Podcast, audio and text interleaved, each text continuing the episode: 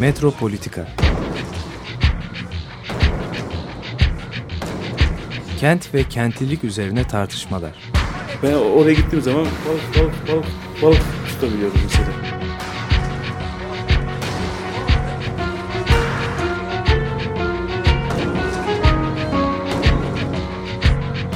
Hazırlayan ve sunanlar Aysim Türkmen ve Korhan Gümüş. Takusuyor ya. kolay kolay boşaltamadı. Yani elektrikçiler terk etmedi Perşembe Pazarı merkezini.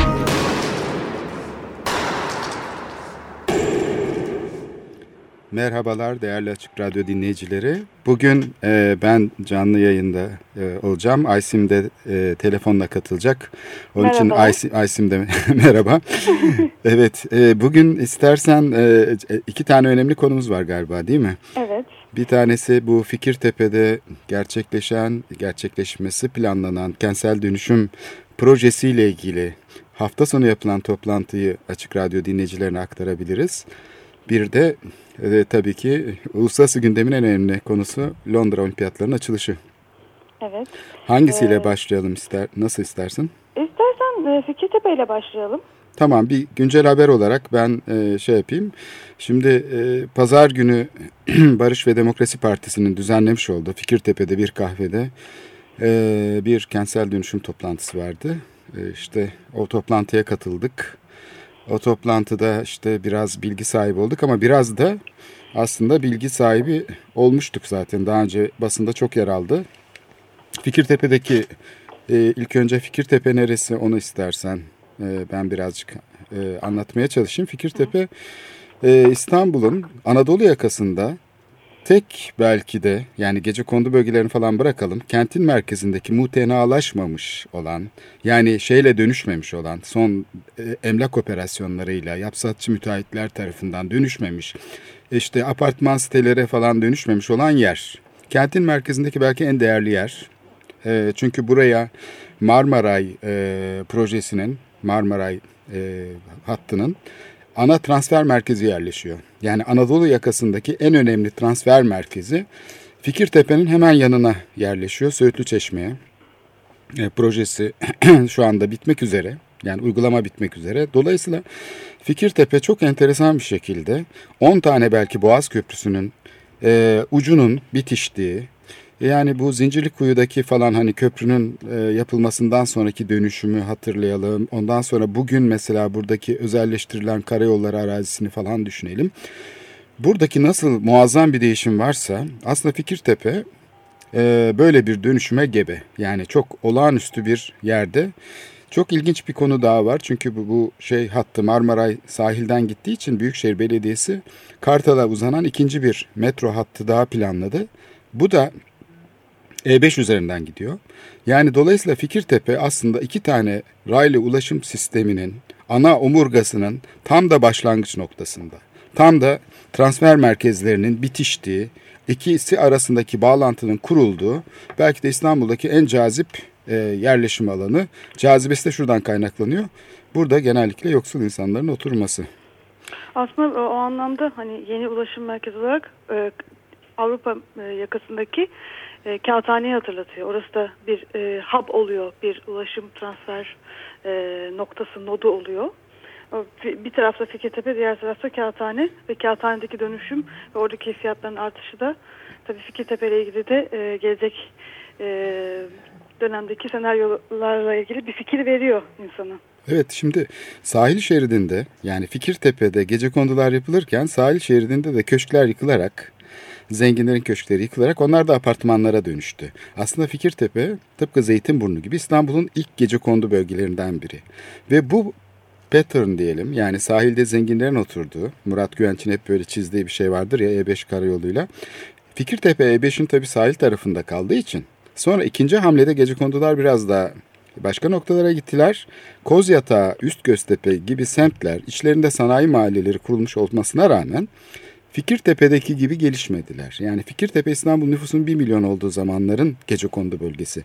Ondan sonra şehir öyle bir patladı ki Fikirtepe'den daha uzakta olmasına rağmen arka e, şeydeki yani sahil bandında olmayan yerleşim alanlarının hepsi lüks apartmanlara dönüştü. Hatta E5 bir Bağdat Caddesi'nden daha önemli bir artere dönüşünce E5 üzerinde alışveriş merkezleri, rezidanslar, siteler, işte bankalar, e, ofisler açılmaya başladı. Bu yüzden Fikirtepe çok şaşırtıcı bir yer. Ben bunu şöyle, niteliyorum. Bilmiyorum sen katılır mısın? Şimdi bu e, kentsel dönüşüm deyince ilk akla gelen projeler neler? İşte ilk Sulukule insanın aklına geliyor. Sulukule'de hep tartışılıyor. Yani e, daha baştan belliydi. E, buradaki insanlar bu ekonomik dönüşümün içinde barınamayacaklar ve buradan sürülecekler. Ve nitekim öyle oldu. E, kazındılar mahalleden. Burada yaşayan insanlar kazındı. İşte Taşoluk'ta e, işte 45 kilometre ötede falan kendilerine bir yer sağlansa dahi orada mülk sahipleri zaten onların içinden de bir bölümü bu taksitleri ödeyemezler. Zaten işlerine gidip gelemezler. E, bu bir şey oldu. Yani baştan belli bir şeydi. Süleymaniye var. Aslında Sulukule'den daha önce başlayan bir proje. Orada da insanlar gene zorla mülklerini satmaya e, şey yapıldılar, teşvik edildiler. E, suları kesildi, elektrikleri kesildi. Hatta ben hatırlıyorum Süleymaniye projesini anlatırken e, çok şaşırtıcı cümleler duyuyorduk. İşte buradaki insanlar işte burada yaşamayı hak etmiyorlar. Bunlar zaten İstanbul'a sonradan gelmişler. Süleymaniye bir şeydi yani bu yeni Osmanlıcı elitin gözde mekanıydı. Onun için Süleymaniye'de de bir muhtenalaşma projesi olarak gerçekleşti. Sonra bu dizi devam etti. Ayvansaray geldi, arkasından Tarlabaşı geldi, işte Yeni Kapı'daki şeyler Fener geldi. Balat geldi. Fenerbalat geldi. Şimdi bunlar böyle arka arkaya dizilmeye başlayınca bu kentsel dönüşüm yasası ortaya çıktığında aslında bir bir garip durum vardı ortada. Çünkü yani kentsel dönüşüm yasası bunun eğer bir bütün olarak kente bunu yapacaksa o zaman imkansız bir şey yapılması planlanıyor. Yani ne demek yani kenti böyle eskiyince yenilenecek bir eşya gibi değiştirmek, yüzde yetmişini yıkmak. Otomobil değil ki kent yani böyle bir kere de yapmak. Çok daha karmaşık bir şey kent çünkü. içinde istihdam konuşulları var. Ee, insanların içinde yer aldıkları bir takım iş kolları var. Yani komşuluk ilişkileri var vesaire vesaire. Yani bunu böyle bir bina yaparak kenti inşa edeceğini, kenti yapabileceğini zanneden garip bir şey var. Yani çocukçu çocuksa e, çocukça bir e, şey. Ama bu şeylerde hep gördüğümüz nüfusun kazınmasıydı. Yani nüfusun terk etmesi. Şimdi kentsel dönüşüm yasası aslında kendine yeni bir yer aradı. Çünkü bütün kentte imar haklarını iki misline çıkarsak, hani bu bir müteahhitlik rüyası olabilir ancak, iki misli olunca konutlar o zaman e, şey mi olacak? Yani böyle bir ekonomik e, şey olmaz. Yani e, iki misli işte imar hakkı verdik o zaman bütün konutlar yenilecek. Hayır, bütün konutlar yenilenemez. İstediğiniz kadar imar hakkı verin.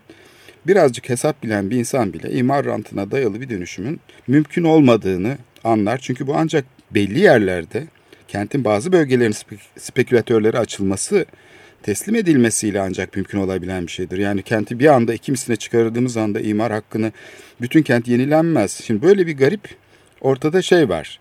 Ve bu bundan önceki konuştuğumuz örneklerde mesela aslında bunun mümkün olmadığını gösteriyor. Çünkü insanlar o bölgelerde yaşayamıyorlar. Gidip işte başka semtlere gidiyorlar. Şimdi bana Fikirtepe bir keşif gibi geliyor. Çünkü Ama bir yandan da Hı. sen konuşurken Hı. aklıma Zeytinburnu geldi. Ee, Zeytinburnu da Fikirtepe'ye benzemiyor mu o anlamda? Hani tarihi yarımadadaki Süleymaniye, Sulukule'yi Fenerbalat'tan daha farklı olarak. Şimdi şöyle bir fark var. Benzerlik var bazı yerlerinde ama Fikirtepe aslında informal yapı şeyini korumuş bir yer. Yani üç katlı binalardan oluşuyor genellikle. Zeytinburnu öyle değil. Zeytinburnu'nda bir daire depremden önce 300 bin dolara satılıyordu. Yani Bağdat Caddesi gibi bir hale gelmişti. Çünkü sahilde Ataköy, Bakırköy gibi semtlere bitişik olduğu için ve buradaki arazi zaten yoğun bir şekilde yapılaşmaya açılmış olduğu için Zeytinburnu'nda daha depremden hemen sonra başlatılan kentsel dönüşüm projeleri vesaire diye aslında bir Hiçbiri türlü işlemedi. hiçbiri işlemedi. Çünkü zaten yani iki misli imar izni versen e, sokaklar daha da daralacak belki. Yani şimdi e, şeyde de Fikirtepe'de de aynı şey var. Yapı adaları bazında müteahhitler anlaşıyorlar. İşte bu bana biraz e, Zeytinburnu'ndan farklı geliyor ama burada bir hayal kuruluyor. Bu hayal şu. Burada zaten bir değişim olacak. Yani şeyden başlayarak e, ulaşım projelerinde alınmış olan kararlardan başlayarak olacak. Yani bu şeyden dolayı değil. İşte buradaki yapılar niteliksizdi, bunlar rutubetliydi, bunlar işte şeydi, yetersizdi falan değil. Burada zaten büyük bir şey başladı. Yani ulaşım projeleri nedeniyle büyük bir dönüşümün e, şeyleri geliyor, gürültüleri geliyor yerin altından. Şu anda kazılıyor, tüneller kazılıyor, şeyler yapılıyor. Marmaray buraya bağlanacak. Dolayısıyla tıpkı özelleştirilecek bir kamu arazisi gibi aslında burası birdenbire değerlendi ve bir bakıma da Fikirtepe'de yaşayan insanların başına bir talih kuşu kondu diye bakılabilir. Fikirtepe'nin öne çıkarılmasının bence nedeni bu. Zeytinburnu'nda bu kadar muazzam bir dönüşüm imkanı yok. Zaten dönüşmüştü yani. Zaten dönüşmüştü. Yani bu şeyi barutu bir kere kullanabilirsin. iki kere kullanamıyorsun. Yani informal yapıları dönüştürürken Zeytinburnu'nda e, ki canlılık, e, ekonomik dinamizm burada kent yönetimleri daima seyirci kaldılar. Popülist e, bir şeyle, modelle insanların yapılaşma süreçlerini düzenlemediler. Yani şeyin buradaki kent dinamizmini, hareketliliğini düzenleyebilecek şekilde rasyonel bir ilişki kuramadılar. Onun yerine tam tersine katı imar kurallarının dışında izin verdiler. Görmezden geldiler ve kaçak olarak muazzam apartmanlar yapıldı. Sonra bunlar da legalleştirilmeye çalışıldı. Tapu tahsis belgeleriyle falan. Fikirtepe'de ise öyle değil. Fikirtepe'de ta şeyin e, başından beri Hasanpaşa tarihi bir semt ve bu tarihi semtte gaz fabrikası var biliyorsun. Gaz fabrikasındaki insanlar işte Hasanpaşa tarihi semtin yanında işte tarımsal araziler var falan filan. Bu dönüşüm birdenbire E5 karayolunun yani Ankara yolunun yapılmasıyla birlikte önemli bir değişiklik geçiriyor. Çünkü orası tam Ankara yolunun başlangıcı. Bunun üstüne bir de birinci köprü geldiğinde Hasanpaşa e, Söğütlü Çeşme, Fikirtepe bu şeyin Kızıl Toprağın ve işte Kalamış'ın arkasındaki büyük bölge Göztepe'ye kadar e, emekçilerin oturduğu bir semt oluyor. Buradan yürüyerek insanlar işlerine gidebiliyorlar. Kadıköy'de işte diyelim ki bir lokantada çalışıyorsa, temizlik işçisi ise falan burada şey yapabiliyor. Ama daha da önemlisi E5 üzerindeki ilk kurulan sanayi tesislerinden biri Otosan Fabrikası. Otosan Fabrikası'nın orada kurulmasının belki de bir nedeni o bölgedeki otomobil tamircileri hani Bursa'da olduğu gibi Hasanpaşa otomobil tamircilerinin olduğu yani benim çocukluğumda işte dolmuşçular, taksiciler de orada otururdu. Yani Amerikan arabaları falan orada tamir ediliyor. Üst Göztepe'de sanayi sitesinin kurulması da bundan sonradır. Üst e, Göztepe'deki sanayi sitesi aslında İstanbul'un en büyük sanayi sitelerinden biridir. Ve içinde özellikle otomobil sektörü yani bu otomobil sanayi sitesi genellikle hani içinde mobilyada falan da başka şu da falan olabilir ama ağırlıklı olarak otomobil tamirat. Orada bir dolu atölye yani üst Göztepe tarafı bir dolu atölye sanayi sitesinin dışında da işte boyahaneler, döşemeciler, motor tamircileri falan. Böyle bir gelişme gösterdiği için Otosan fabrikası ile birlikte tam bir emekçi mahallesi olarak şekillendi. Anadolu'dan gelen göçlerle muazzam bir nüfus yerleşti. Yani küçük bir bölgeden söz etmiyoruz. Yüz binlerce insanın yaşadığı bir yerden söz ediyoruz. Dolayısıyla şimdi şey e, bu şey çok büyük bir iddia taşıyor bu Fikirtepe e, projesi. Çünkü e, halk memnun daha ne istiyorsunuz meselesi de var burada. Yani burada kamu aslında bir parça geri plana çekilmiş durumda. Müteahhitler aslında Bağdat Caddesi'nde olduğu gibi hani Bağdat Caddesi'nde köşk sahipleriyle parsel sahipleri anlaşıp %50 verirler, %40 verirler ya. Burada da yapı adası ölçeğinde yani içinde 70 tane falan yapının olduğu bir bölgeyi kapatıyorlar. Arada hiçbir resmi şey yok, belge yok. Yani ne bir plan var ne bir proje var. Sadece mülk sahiplerine diyorlar ki bizimle özel anlaşma yapın. Ve böylece kamu bir parça geride durarak piyasa aktörlerini devreye sokuyor. O piyasa aktörleri de diyelim müteahhitler, inşaat şirketleri oradaki kullanıcılar, konut sahipleri adına imar haklarını gözetiyorlar. imar haklarını savunuyorlar. Dolayısıyla burada bir e, anlaşma var. Yani müteahhitlerle e, buradaki mülk sahipleri arasında. Dolayısıyla... Bu biraz yani daha önceki e, kentsel dönüşüm modellerinden fark gösteriyor tabii değil mi? Evet yani daha, daha piyasacı bir model. Evet. O, o arada belediye, Kiptaş ve TOKİ vardı. Evet. Yani bu sefer onlar e, sanırım e, fazla bulaşmayalım deyip daha geri plandalar. Hatta TOKİ var mı? Yok. Yok yani bu çok mi? enteresan. Yani burada işte taş yapı var, e, koyuncu yapı var, e, teknik yapı var, e, sev, sevgi yapı var, bilmem ne yapı var falan filan. Bütün Zaten evlerin e, sanırım damlarında her birinin e, logosu var değil mi? Evet, Afişler ben- var. Her, herkes onlardan bahsediyor. Yoldan geçerken görülen. Şimdi bu onay o kadar enteresan ki fotoğrafa da yansıyor. Ben bir fotoğraf çektim. Ee, bir apartman e, hem de böyle şey bir apartman yani böyle ki öyle sıradan bir apartman değil yani Fikirtepe'nin herhalde en iyi apartmanı. Böyle üstü seramik kaplı falan. O apartman e, anlaşma yapmış bir müteahhitle ve tabela haline getirmişler cepheyi. Pencereyi açmış bir Evet, kadın dışarı bakıyor. haline geliyor. O kadar güzeldi ki şimdi hem bina var. Eski bir bina çok eski değil ama yani diyelim 10 senelik bir bina. Bir de önünde gelecek var tamam mı? Gelecek de panoda böyle gökdelenler falan konmuş. Kadının biri de o panonun içinden açmış pencereden dışarı bakıyor. Yani bulunduğu yer kendi evi gelecek ise o Geleceğe bakıyor. Evet, Geleceğin geleceğe içinde bakıyor. hatta. içinde yaşıyor. Geleceğin içinde yaşıyor. Çünkü mülk sahipleri için aslında görünüşte bir şey var. Yani böyle kalması mümkün değil. Burada Marmara yapıldıktan sonra işte deprem gibi bir değişiklik olacak. Hele bir de şimdiden e, bunun keşfeden müteahhitler bölgede cirit atıyor. Dolayısıyla herkes bir anlaşma yaparken emlak şirketleriyle öbürküler ne yaptı diye bakıyor. Öbürküler eğer %45 ile falan anlaşma yaptılarsa yani yapılacak olan binalardan tarla başındaki gibi değil yani mevcut bina üzerinden değil yeni yapılacak olan e, şey üzerinden yüzde 45 üzeri, e, ile anlaşıyorlar. Tabii yani semtteki yapı stoğunun niteliksizliğinin, emlak değerlerinin şu anda nispeten düşük olmasının bu keşifte çok önemli bir rolü var. Yani buranın keşfinde ama burası dediğin gibi yani zaten değerlenmiş bir bölge olsaydı o zaman Marmaray projesi çok fazla bu kadar şey olmazdı. Zaten yukarıda muazzam bloklar yapılıyor. Yani Acıbadem'e doğru yani Fikirtepe'den şöyle Boğaz Köprüsü'nün çevre yolunun üzerinden bakarsak orada taş yapının e, şeyin e, binlerce böyle konut yapıldı. Çamlıca Tepesi'ne de şu anda inşaat yapılıyor. Yani o küçük Çamlıca Tepesi. Oralarda da muazzam e, inşaat var.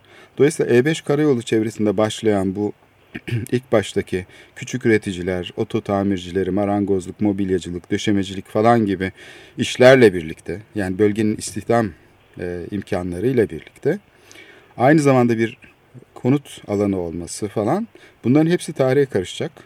Çok hızlı bir şekilde yani bir anda tam da bu kentsel dönüşüm yasasının öngördüğü şekilde işte yaptık mı yaptık. Biz bu alanı dönüştürdük ve çok da başarılı oldu.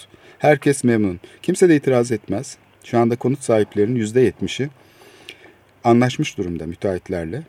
E, çünkü böyle bir değişime karşı durmaları e, anlamsız olur. Yani bir değişiklik zaten oluyor. E, müteahhit de gelmiş. Diyor ki size bakın işte şey vereceğiz. Lüks bir daireler vereceğiz. Siz ister kiraya verirsiniz buradan gidersiniz. İsterseniz kendiniz otursunuz. isterseniz satarsınız. Dolayısıyla yapı adası, yapı adası yani birleşik olarak, bir bütün olarak bir şey içinde, ada içinde kalan bütün parsel sahipleri anlaşıyorlar. Zaten anlaşmasalar da yeni yasa biliyorsun arkada böyle sallanan bir kılıç gibi. Yani kamu görünüşte yok ama semtler için bu yasanın anlamı şu. Ya müteahhitlerle anlaşın, anlaşmazsanız evleriniz kamulaştırılır. Yani zorla elinizden alınır. Onun yerine kat karşılığı anlaşma yapın ya da işte metrekare karşılığı yeni yapılacak binalara ortak olun. O yüzden yani burada semtlerin parsel bazında adım atması, dönüşümü kendisi yapması, bir müteahhitle anlaşması tek yapı ölçeğinde e, çok kolay değil. E, çünkü yani kamu burada yasayı kullanıyor ve büyük müteahhitler devreye giriyor. Artık o yapsatçı küçük müteahhitler değil bunlar. Çok enteresan yani şey büyüyor. Sektördeki Ölçek ölçek büyüyor.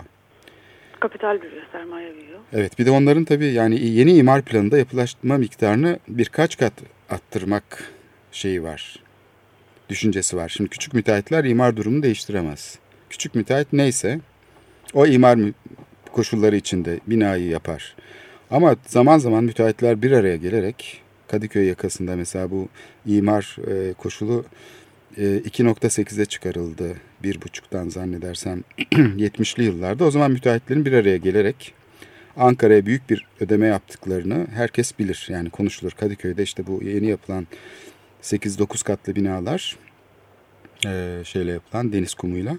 Onların hepsi işte e, Ankara'ya iletilen yani bakana iletilen bir zarfa sığmayacak bir şeyle olmuştur diye herkes bilir konuşur. Demek ki küçük müteahhitler de zaman zaman bir araya gelip imar planlarını etkileyebiliyorlar. Ama bugünkü durum tam da müteahhitlerin yani bayağı dişli müteahhitlerin şu anda zaten çevrede büyük işler yapan buranın yeni imar planını yapma gücüne sahip olması ya da etkileme. Ama şu anda bir plan yok. Yani henüz daha onaylanmış bir plan yok.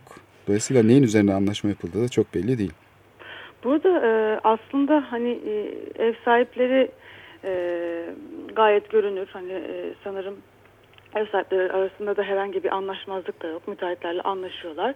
Görünmez olan iki grup var. E, bir tanesi kiracılar. İkincisi de demin senin bahsettiğin aslında çok e, önemli bir zenginlik kaynağı olan küçük üretim. Kesinlikle. Fikirtepe çok önemli bir alan o anlamda. Evet. Ya dediğin gibi marangozlar, e, demir demirciler yani e, hani bugün evde herhangi bir şey e, bir, yaratıcı bir şey yapmak istiyorsan Fikirtepe'ye gidip bir insanı bulabiliyorsun ya da evindeki bir sorunu hemen oradan çözebiliyorsun. Bu yani bizim yani evler açısından baktığımız gibi yaratıcılık açısından bir sürü tasarım faaliyet açısından müthiş bir e, kaynak aslında bu tamamen yok olacak değil mi? Kesinlikle çünkü burası aslında Kadıköy yakasındaki en kozmopolit yani steril olmayan Bağdat Caddesi gibi değil en kozmopolit çok işlevli alanların başında geliyor. Yani bu açıdan çok öne, değerli bir özelliği var. Yani tabii ki bir değişim olacak. Bu değişim e, yani değişime karşı çıkmayı ben anlamsız buluyorum. Çünkü zaten bu değişim oluyor ve müteahhitlerle anlaşıyor insanlar. Ama burada kamunun bu gelişmeyi daha sürdürülebilir ve daha e, yararlı bir şekilde yapma imkanını kullanmamasını ben anlamıyorum. Yani burada dediğin gibi bir kiracılara dönük zaten şey yok. Küçük bir kira yardımıyla daha şimdiden kiracılar semti terk etmeye başladılar. Çünkü Fikirtepe'nin şöyle bir özelliği var. Kadıköy yakasında ucuz kiralık yer bulunan en önemli yerdi. Tabii. Yani yapı stoğu açısından belki çok nitelikli olmayabilir ama öğrenciler, emekçiler, işte çalışan nüfusu açısından özellikle de ulaşım imkanlarının kolaylığıyla bütün hizmet sektöründe işte ev temizlikçileri, Bağdat Caddesi'ne giden e, şeyler mi hatta memurlar burada oturuyordu. Şimdi bu yapı stoğu ortadan kalkacak. Onlar için kalkacak. Burası çünkü e, Maslak'taki gibi ofisler, işte şeyler, rezidanslar falan olacak. Dolayısıyla e, artık mülk sahiplerinin de burada oturması bence mümkün değil. Yani kiracılar tamam gidiyorlar o kesin. Üreticiler yani küçük faaliyet kolları diyelim ya da çok farklı faaliyet kollarında çalışan küçük üreticiler bunlar da burayı terk etmek zorunda kalacaklar. Bu da çok açık. Hatta kahveler dahi gidecek. Semtte çok sayıda güzel kahve var. Mesela bahçeli bahçeli. Onlar da gidecek ama bunun da ötesinde çok eminim ki mülk sahipleri de kiranın bir kere baskısıyla yani apartman işletme giderlerinin artması falan değil. Bir kere kira e, yani burayı kiraya verme şeyi baskısıyla 5 bin lira 6 bin lira kira e, alıp bin liralık bir yerde oturma imkanı olduğu için e, hayatımız kurtuldu diyecekler. Yani oradaki döşemeci mesela artık çalışmaktan vazgeçecek. Ama aslında oradaki döşemecinin çalışmaktan vazgeçmesi şehir için çok büyük bir kayıp.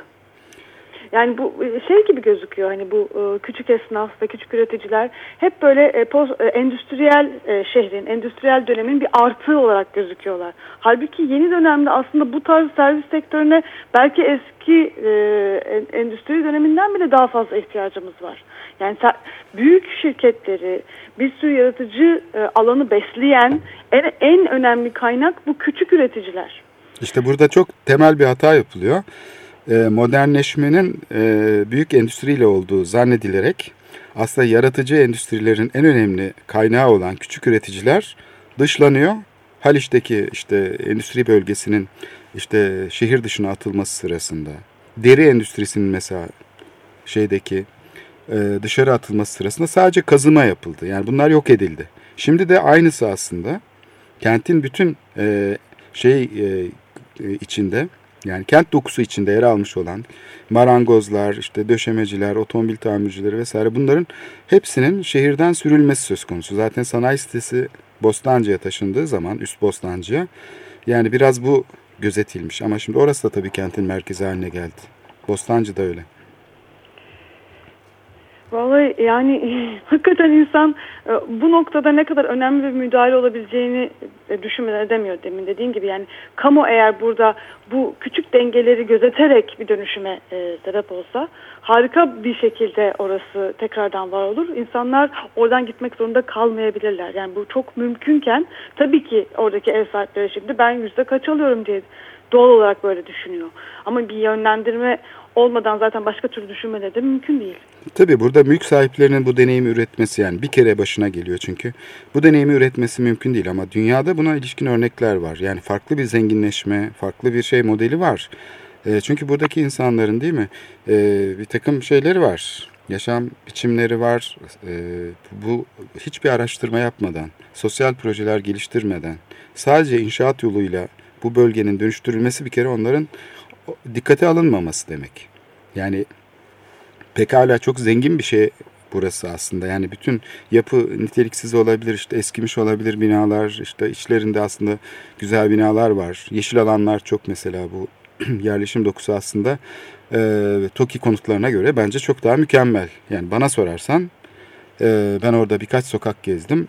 Hani TOKİ'nin yaptığı bloklarda mı yaşamak istersin yoksa Fikirtepe'de mi yaşamak istersin diye bana sorarsan hiç tereddüt. Hiç tereddüt etmem. Altında kahvesi olan, bahçeli kahvesi olan, yanında şeyi olan, böyle her şey satan, açıkta satan, e, dükkanları olan, müthiş canlı böyle gıda endüstrisinin bütün şeylerini, küçük üretim şeylerini gördüğün kebapçılarıyla, pidecileriyle, bilmem nesiyle öyle bir yerde, bir mahallede yaşamayı tercih ederim tabii ki. Ama şimdi buradaki şey parayla e, gerçekleşen bir değişim. insanlara yani bir aslında baştan çıkarıcı bir şey yani. Siz bakın çok cazip. Para kazanacaksınız. Çok cazip. Nitelikli iş gücü burada istihdam olanaklarını kaybedecek. Bir anda yok edilecek. Halbuki hayat değişir. Yani o insanların çocukları var, gelecekte bir takım şeyleri var. Yani bu iş sadece bir parayı cebine koyup başka bir yere gitme değil. Bu dönüşüm çok daha farklı yaşanabilir. Eğer kamu piyasa aktörlerine, spekülatörlere açmak yerine yani burada devlet çok enteresan bir şey yapıyor spekülatörlere açıyor. Yani yaptığı müdahale, kamusal müdahale ilk önce spekülatörleri açıp fikirleri onların geliştirmesini istiyor. Onun için zaten karşımıza bu garip durum çıkıyor. Yani kenti dönüşüm dediğimiz zaman sadece inşaat olarak algılıyoruz. Halbuki kent sadece inşaatçılardan ibaret değil ki birçok üretim şeyi var. Dolayısıyla o inşaatlarda da bizzat o küçük üreticiler çalışıyor. Yani marangozu, işte kalıpçısı, şeycisi, demircisi aslında onlar da gene e, şeyin e, insanları, küçük üretimin insanları genellikle bunları devşiriyorlar geçici işçi olarak. Ama sonra yaşa, yaşanacak mekanda onlara yer kalmıyor. E, bütün kenti böyle yapamayacağımıza göre demek ki bu model zaten mutenalaştırma modeli. Yani belli bölgeleri tercih edip o bölgelerde kentsel dönüşüm yapmak. Afet yasasının ben böyle bir sonuç yaratacağını baştan tahmin ediyordum. Çünkü yani burada kar etme amacıyla yapıldığına göre gidip de Maslak'ta kentsel dönüşüm yapılacak değil herhalde. Tabii ki Fikirtepe gibi yerlerde yapılacak. Bence de en cazip yer yani şu andaki konum itibarıyla. Peki e, hiç şeyler görebildiniz mi o toplantıda, o cumartesi günkü toplantıda bu taş yapının, teknik yapının nasıl projeler ürettiği ile ilgili hiçbir bilgi var mı elimizde? Yani tek tek yap, yani yapı adasını alıp orada gene e, yüksek katlı binalar mı çıkacak site şeklinde? E tabi zaten asıl mesele bu. Şimdi tartışılan şey zaten 80 yani metre. çok farklı değil yani. Sadece tabii. bunu değişik değişik müteahhitler yapacak. 80 metrelik mi olsun 100 metre mi olsun yani bunun şeyi Şimdi oradaki yapı adaları genellikle bitişik nizam yapılardan oluşuyor. Yani biraz ok meydanı gibi. Belki oraya benzetilebilir. Biraz yani Kasımpaşa'nın e, sırtları gibi. E, İstanbul'da son dönem yapılan binalarda bu informal konutlarda yap bitişik nizam esas alınıyor. Şey ise bu dönüşüm sonrası yapı adasının dikkate alındığını şey yaparsak her bir yapı aslında bir yapı adası kadar tek bir yapı e, o kadar hacim elde etmeye dayanıyor. Çok katlı bir yapı diyelim 40 katlı 30 katlı diyelim. E, böyle olunca tabii bitişik nizam olmaktan çıkıyor. Artık TOKİ konutları gibi oraya asılan projeler öyle. Yani böyle artık arazi üretilmiş. Yani o bitişik nizam yapı adası kazınıyor. Yani farz edelim ki Sulukule'deki işte bitişik nizam yapılar gibi kazınıyor bunlar. Yerine böyle şey yapılmış gökdelenler yerleştiriliyor. Ayrı ayrı. Şey de ayrı. aklıma geliyor. Yani son dönemde e, inşaat sektöründe hissettiğimiz bir gelişme var. Sonuçta çok lüks konut artık daha az satılıyor. Daha orta sınıf hatta alt orta sınıf. Bu yeni yapılacak herhalde Fikir'deki, Fikirtepe'deki konutlar da e, bu, bu tarz bir e, e, talebe yönelik yapılıyor. Yani çok lüks olacağını nedense tahmin etmiyorum. E, bu Ağoğlu'nun son dönem reklamlarda yaptığı gibi herkese konut sağlayacağız tarzında bir reklamla herhalde e, çıkacaklar. Ama Ağoğlu Ayazma yapıyordu. Masla değil.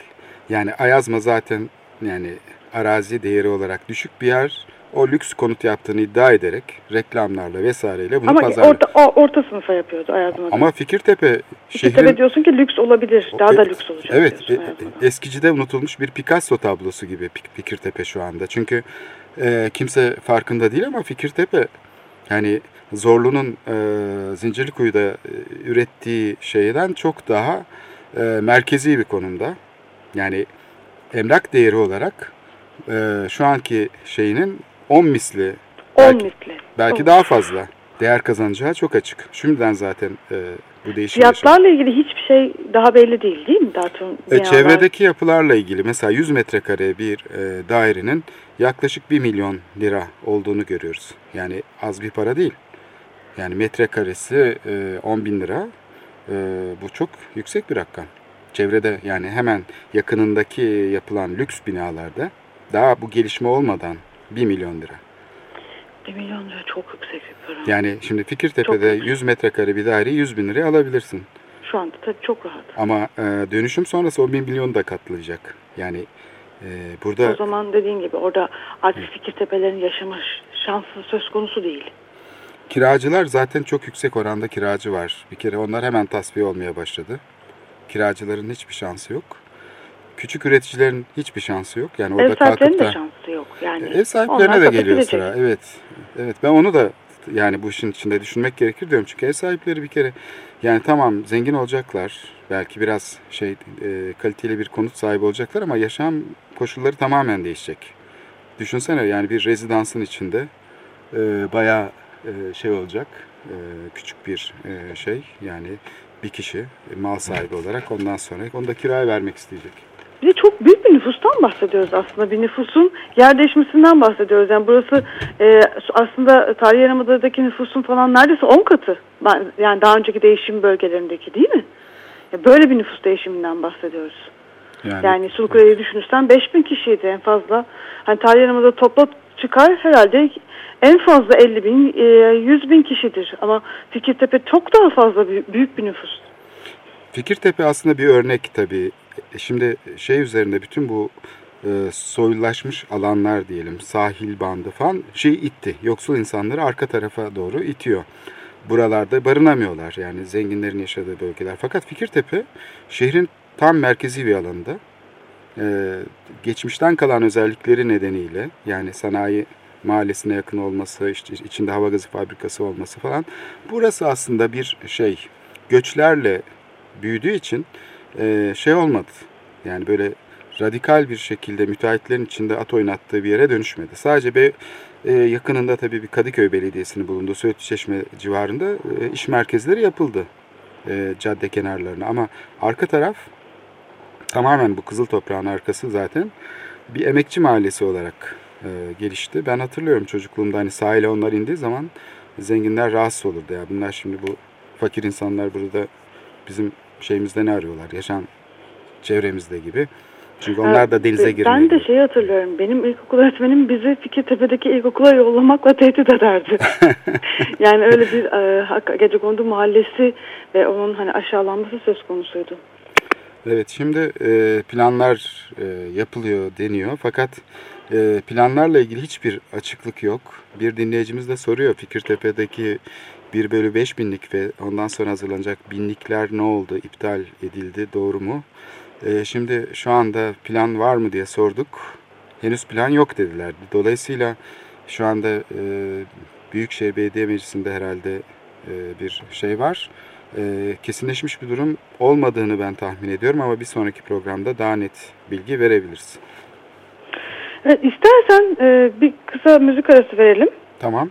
Ve ondan sonra aslında çok da e, alakasız olmayan olimpiyatlara geçelim. E, yani olimpiyatlar çok büyük bir şaşa olarak, e, görkem olarak şimdi açılışıyla işte e, madalyalarıyla hep e, e, gündeme yansıyor. Büyük haberler sürekli her gün bu, bu konuda yatıp kalkıyoruz ama arkasında olan bu özellikle Doğu Londra'da olan gelişmeleri neredeyse hiçbir kanaldan, dünyadaki neredeyse hiçbir kanaldan duymuyoruz. Çünkü böyle bir söz e, sessizlik söz konusu. Aslında e, buradaki İstanbul'daki kentsel dönüşüme çok yakın e, bir sürü aynı sorunları e, içeren e, paralellikler söz konusu. Biraz onlardan bahsedelim.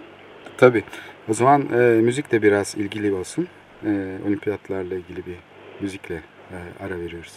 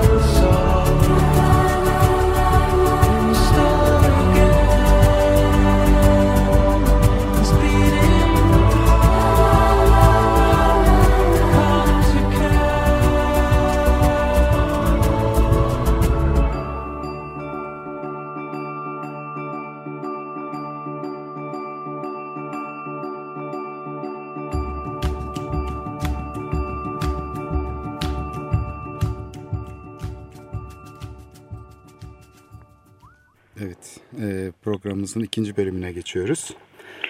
Evet, e, olimpiyatların açılışı e, bayağı bir şey düşündürtüyor insanı. E, istersen şöyle kısaca bir tarihçesine bakalım yani olimpiyatlar, olimpiyatların şehirlerle bağlantısı açısından. E, son dönemde herhalde en önemli şehrin görkemini inşa eden e, büyük e, olaylardan bir tanesi. Yani hangi şehirde olimpiyat yapıldıysa o şehir dünyanın göz bebeği haline geliyor. Ama aslında e, 1900'lerin başında yani bin, bin, ilk galiba 1896 daha sonra 1900 Paris olimpiyatlarında bu böyle değil. Olimpiyatlar aslında o zaman dünyadaki büyük e, fuarların, dünya fuarlarının bir parçası olarak e, var olmuşlar. Yani özellikle en büyük dünya fuarlarından bir tanesi olan Paris'te aynı zamanda olimpiyatlar oluyor ve bu, bu dünya fuarının altında gözüküyor. Ee, tabii o zaman böyle bir büyük bir medya durumu yok. O yüzden olimpiyatlarda o kadar önemli değil.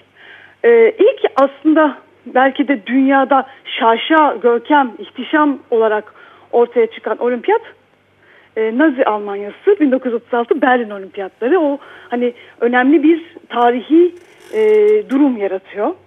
Zaten işte e, belgeselciler belgeselleriyle e, o, o zamanki propagandasıyla çok öne çıkıyor. İlk defa olimpiyatlar o zaman bir şehri görkemli bir şekilde göstermeye başlıyorlar. E, daha sonra olimpiyatlar biraz bu e, görkemi e, taşısalar da yavaş yavaş kaybediyorlar. E, 1976 Montreal Olimpiyatlarında çok büyük bir kriz yaşanıyor. E, şehir iflas ediyor. Montreal büyük bir batak oluyor ve e, yıllarca e, belki 90'lara kadar Montrealliler bu e, olimpiyatların yarattığı borçları kendi ceplerinden ödemek zorunda kalıyorlar. Ve 1984'e gelindiğinde me mesela hiçbir şehir e, talip olmuyor. Bir tek Los Angeles talip oluyor olimpiyatları yapmaya. Bu e, yani mesela hani bugün düşünürsek çok enteresan bambaşka bir e, noktası ne değişti peki? Yani o dönemde acaba olimpiyatlar bu kadar büyük bir şeye sahip değil miydi? Bütün e, şeyi piyasa şeyini etkileyecek işte bir küresel aktör olarak kentin şeyini pazarlamaya çalışacak. Hayır değil. Öyle bir rol Öyle yok. bir şey yok. O dönemde yok. E, bu aslında tam bu bahsettiğimiz dönüm noktası 1984 Los Angeles olimpiyatlarıyla oluyor. Yani hatta o, o dönem de tabii enteresan. Zaten o 80'ler ortasında bu e, e, işletmeci şehir anlayışı, girişimci şehir anlayışı da başlamış oluyor. Harvey'nin bahsettiği, David Harvey'nin bahsettiği ve e, 84 olimpiyatları da e, şehrin kendisi bizzat içinde var olan potansiyelleri e, aktive ederek e, bütçeyi yaratıyor. Yani devlet hiçbir şekilde e, ne federal hükümet ne belediye e, hiçbir şekilde doğru düzgün bir bütçe ayırmıyorlar. E, şehir yani sponsorluklarla ve televizyon haklarının satılmasıyla olimpiyatları finanse ediyor.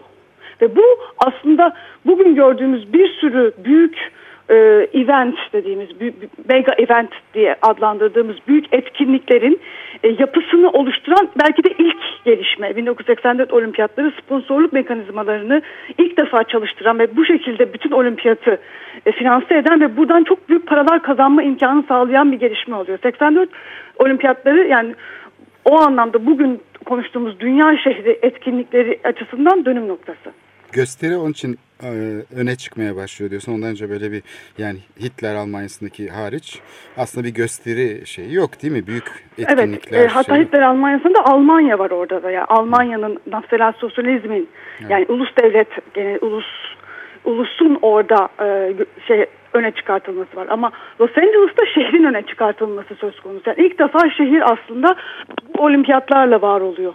Bildiğimiz anlamda bugünkü görkemli şehir. Evet şehirler yarışıyor deniyor işte yani olimpiyatlarda bunun bir yarışma alanı. Ve e, bu devreden sonra da demin bahsettiğim o dünya fuarlarının e, dünyadaki çok büyük etkisi şehirleri öne çıkarmak açısından çok büyük etkisi geride, geriye düşüyor. Olimpiyatlar dünya fuarlarını solluyor. Olimpiyatlar burada da e, herhalde en önemli sebeplerden bir tanesi e, artık televizyonun dünyada çok önemli bir e, öneme sahip olması.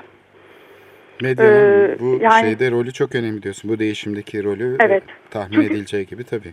Aslında hani o da çok enteresan.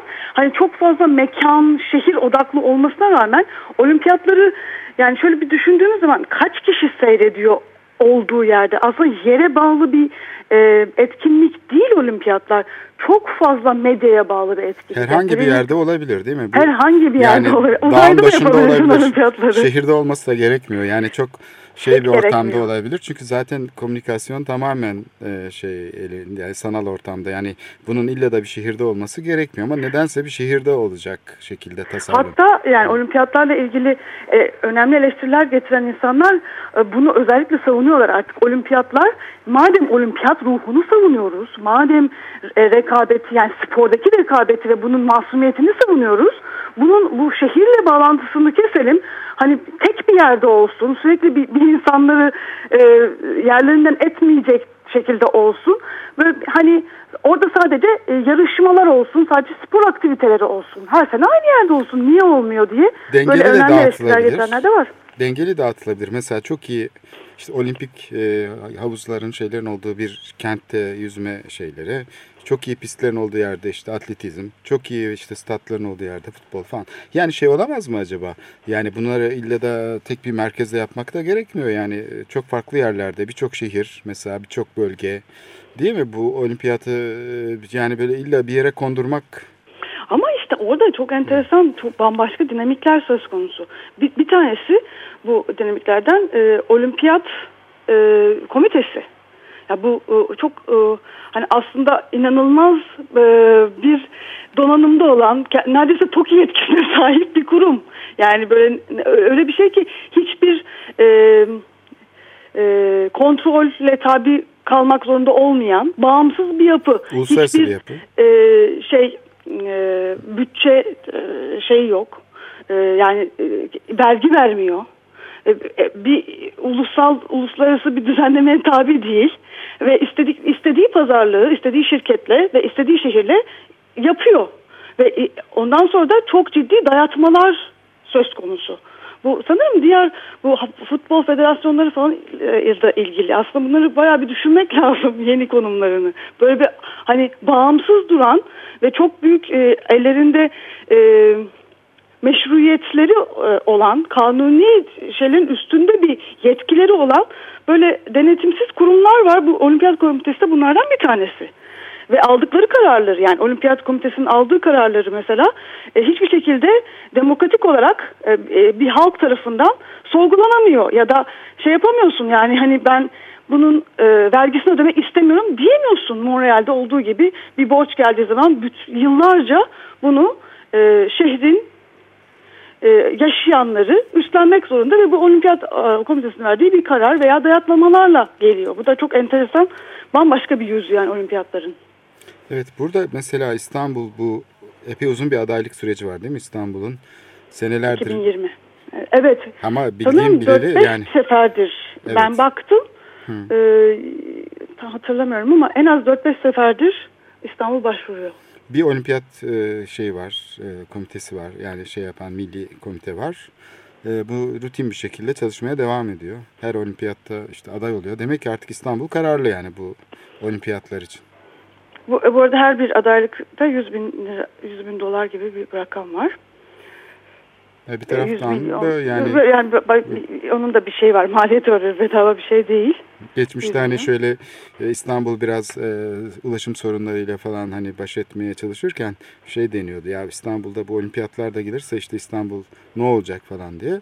O zaman e, bu şeyde e, çalışma yapan gruplar İstanbul için büyük bir fırsat olduğunu, İstanbul'un aslında sorunlarına çözmesine vesile olacak. Yani Şimdi Londra'ya bakacak olursak e, yani şimdi tam dediğin soruyla ilgili Londra'da neler oldu diye bakacak olursak e, Londra e, bir defa bu hani adaylığa şey diye başvuruyor. Sadece Doğu Londra'da yaparsanız biz bu olimpiyatlara talibiz diye e, belediye başkanı bastırıyor. Sadece Doğu Londra'da olursa kabul ederiz. Yani adaylığımızı koyarız diyor. E, burada da çok çok enteresan bir şey var. Doğu Londra, Hackney, Newham yani şu anda olimpiyatların olduğu alan e, Londra'nın e, en sorunlu diye e, e, nitelendirilen e, işsizliğin en çok olduğu e, e, suç oranının en fazla olduğu alanlardan bir tanesi ve e, yani hiç unutmamak gerekiyor ki geçen sene Ağustos'ta Londra'daki isyanın olduğu alan burası ve burada olimpiyat şehri kuruluyor. Şu anda geçen sene yakılan yer- yerlerin bir parçası olimpiyat şehrinin parçaları. Bu, bu çok önemli bir nokta ve ilginç bir şekilde hiçbir yerde bununla ilgili en ufak bir haber bulamıyorum ben. evet işte bu zaten bağlantı kurulmuyor. olimpiyatın yani şey cazip tarafı bu zaten. Bu kentsel dönüşümü yapmak yani bir bakıma. İşte Barcelona'da böyle işte şeyde böyle değil mi? Böyle kentsel dönüşüm projesi gibi aslında bir bakıma. Ee, hiçbir farkı yok neredeyse ama bir yandan da öyle bir hani baskı kuruyor ki bu bizim e, kanunların da üstünde neredeyse bir söylemsel baskı kuruyor. Çünkü olimpiyatlara karşı çıkmak e, sanki milli bir davayı reddetmek ya hani neredeyse ihanet bütün ülkeye ve şehre. Yani dolayısıyla e, yani burada bir dakika yani nasıl karşı çıkabilirsiniz ki gibi de müthiş bir ortam yaratılıyor İngiltere'de. E, şöyle bir şey o, e, dün okudum ve hani hakikaten de bayağı bir şaşırdım İngiltere gibi demokratik bir ülkede bu nasıl oluyor diye. E, baş şey belediye başkanıyla e, bir televizyon programı ya, ya, yapılıyormuş BBC'de ve olimpiyatla ilgili sorular soruluyormuş. En ufak bir eleştiri olursa yayını keseceğiz diye e, soru soracak olan kentlilere baştan e, gözdağı verilmiş. Ha, bir de bu işin mesela İstanbul'da olduğunu düşünelim. O zaman e, Londra'da bile böyleyse İstanbul'da olduğunda herhalde artık bir milli şey olarak bir özel yasa çıkarırlar. 2010'da yaptıkları gibi. Zaten hani e, biraz bu konuyla ilgili düşünmek şeyden geldi aklıma. E, şey e, şöyle 30 Temmuz'da Uğur Vardan olimpiyatların hastasıyız diye bir yazı yazdı radikalde. Ve orada işte milli sporumuz olarak inşaat sektörünü söylüyor Uğur Vardan. Evet bu olimpiyatla yani, ilişkisi Oyunlarla ilgili değil aslında evet. inşaat sektörüyle çok alakalı olduğunu altını çiziyor. Ee, ama orada Uğur Vardan'ın hani söylediği bir şey ben takıldım. Şöyle e, yani sanki bu hani olimpiyatlarda bir masum spor sevdası hani dünyanın başka yerlerinde var da burada olmazmış gibi yansıtıyor. Ha, dünyanın hiçbir yerinde aslında böyle değil. Yani olimpiyatlar masum çok değil. ciddi bir hmm. e, şu anda kapitalizmin, kapitalist şehirleşmenin en önemli sac ayağından bir tanesi. Ama gösteriler tabii bunu gizliyor bir parça değil mi? Gösteride işte o hakim olunan sanatsal şey, e, beceriler işte e, bunu telesiyecde galiba yazdılar. Dün e, şey vardı, Marx'ın kemikleri sızlamıştır diye işçi sınıfı tarihini gösteriyor falan. Yani o gösteri de sporla ne alakası var denirse işte şehrin bir bakıma bir şey oluyor herhalde. Bunu örtecek, bir ee, şey. Aslında son dönemde sanırım spor en büyük gösteri e, alanı bütün dünyadaki kentler için.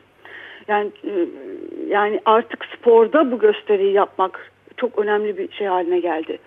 E, bir tanesi e, sanırım kongreler e, ve dolayısıyla kongre merkezleri e, yapılıyor. Diğeri de stadyumlar yapılıyor. Yani en önemli bugün kamu bütçeleri buraya ayrılıyor. Yani spor çok ön, en önemli belki de görkem alanlarından bir tanesi. Şimdiki şehirleşme için. Yani buradaki e, sporun e, gösteri şeyi, izlenme şeyi zaten insanlar yani çok büyük bir heyecanla kapandıklarına göre bu şeyi izlemek için e, bunun için her şey girebilir. Bankacılık Her. sektörü girer, sigorta girer, şu hepsi girer. Ulaşım Tabii. sektörü girer. Yani, Özellikle medya. Zaten e, evet. olimpiyat bütçelerinin yüzde otuz beşi, minimum yüzde otuz beşi e, televizyon haklarının satılmasıyla oluşuyor. Dolayısıyla medyanın tabii müthiş bir e, etkinliği. Buradan çok büyük bir para kazanma durumu var. Ama bu arada şöyle bir şey var. Yani bu e, e, işte reklamla e, işte e, televizyon haklarıyla yapılan e, oluşturulan e, karlar e, olimpiyat komitesine ya da şirketlere gidiyor. E, bu kar e, bir şekilde çok fazla aslında yansımıyor. E, kamu genelde bu e, kentsel dönüşüm, olimpiyatlar için gereken kentsel dönüşüm ve büyük e, büyük bütçeli projeleri ele alıyor ve bunun bütün masrafı da kentlilere yansıtılıyor. Yani orada çok acayip bir çelişki de var. Yıllar sürecek olan büyük masrafların altına giriyor kentliler. Ve bu e, hani bir şekilde kente büyük bir e, şey gibi yansıtılıyor. Kente büyük bir e, yarar gibi yansıtılıyor. Halbuki yani kurulan olimpiyatlar için kurulan bir sürü stadyum, bir sürü mekan aslında daha sonrasında kullanılamıyor. Çünkü çok büyük mekanlar. Evet. Kullanım dışı kalıyor. Kullanışsız yani. Bir yandan da kente ne kadar hizmet ettiği çok tartışılacak mekanlar, alanlar yaratılıyor. Biraz e, silah endüstrisi gibi mesela. Silah endüstrisi de bir işe yaramıyor. İşte 10 milyarlarca dolar veriliyor yeni bir uçak e, geliştirilmesi için. O öyle kalıyor kenarda ama işte deniyor ki bu yapılıyor çünkü buna ihtiyaç var. Bir bakıma vergi ödeyen vatandaşlar yani bazı şeylerin hiç kendisine dönmediğinin farkında olamıyorlar. Olimpiyatlar da demek ki böyle yani tamamen e, şey çalışanların vergileriyle aslında birçok şey yapılıyor. Ama bunun onlara bir geri dönüşü yok. Seyretmek dışında. Ee, şey şimdi Fikirtepe'de küçük esnaftan ve küçük üreticilerden bahsettik. E, bu özellikle Doğu Londra'daki e, e, kentsel dönüşümdeki en büyük mağdurlarda e, bu oradaki küçük esnaf ve küçük üreticiler. Yani tamamen oradaki iş imkanlarını kaybetmişler. Üstüne üstlük olimpiyatlar yüzünden e, civar e, bölgelerdeki bütün fiyatlar da yükseldiği için e, binaların fiyatları yükseldiği için ya da dükkanların fiyatları yükseldiği için tekrardan aynı işi kurma durumları çok zorlaşmış. Hem iş gücünü kaybetmişler hem e, ağlarını kaybetmişler. iş ağlarını kaybetmişler hem de e, artık mesela en azından iki katı kira ödemek zorundalar. E, bunlarla ilgili mesela bazı e, işte e, rezistans, e, bazı işte e, e, çık, çık, e, e karşı çıkmalar söz konusu. E, ortaya çıkmaya çalışıyorlar, protesto etmeye çalışıyorlar ama evet. müthiş bir karşı şeyle e, karşı evet. durum. Evet var. bu çok enteresan. Hem bir taraftan kentin e, şeyinden söz ediliyor. Kentin e, işte bir bakıma kendisini pazarlamasına. Bir taraftan da kent burada çok ikincileşiyor ve aslında kentin perspektifinde bir katılım olmuyor. Yani bu sürece katılan London School of Economics mesela kentleri öne çıkaran bir program olmasına rağmen içinde. Ama bir taraftan da sayeden kent bir bakıma burada kullanılan bir araç gibi yani bir takım spekülasyonlar vesaire için. Programın sonuna geldik. Bu evet. konuyu tekrar bir, bir daha belki işleme fırsatı buluruz diye düşünüyorum. Çünkü daha devam edecek. Evet, devam Sanırım edecek. olimpiyatlarla ilgili sessizlik aslında. Biz sadece madalyaları sayarken evet. aslında oradaki durumu e, atla, atlıyoruz. Evet, destekçilerimize de teşekkür ederiz. Herkese iyi haftalar diliyoruz. Hoşçakalın. Hoşçakalın.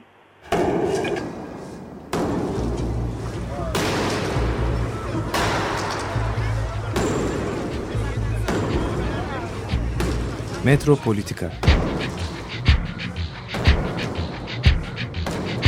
Kent ve kentlilik üzerine tartışmalar.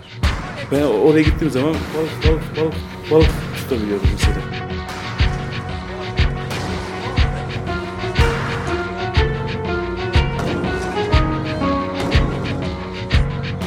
Hazırlayan ve sunanlar Aysim Türkmen ve Korhan Gümüş.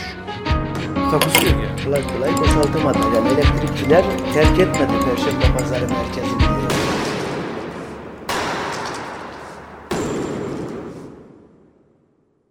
Açık Radyo program destekçisi olun. Bir veya daha fazla programa destek olmak için 212 alan koduyla 343 41 41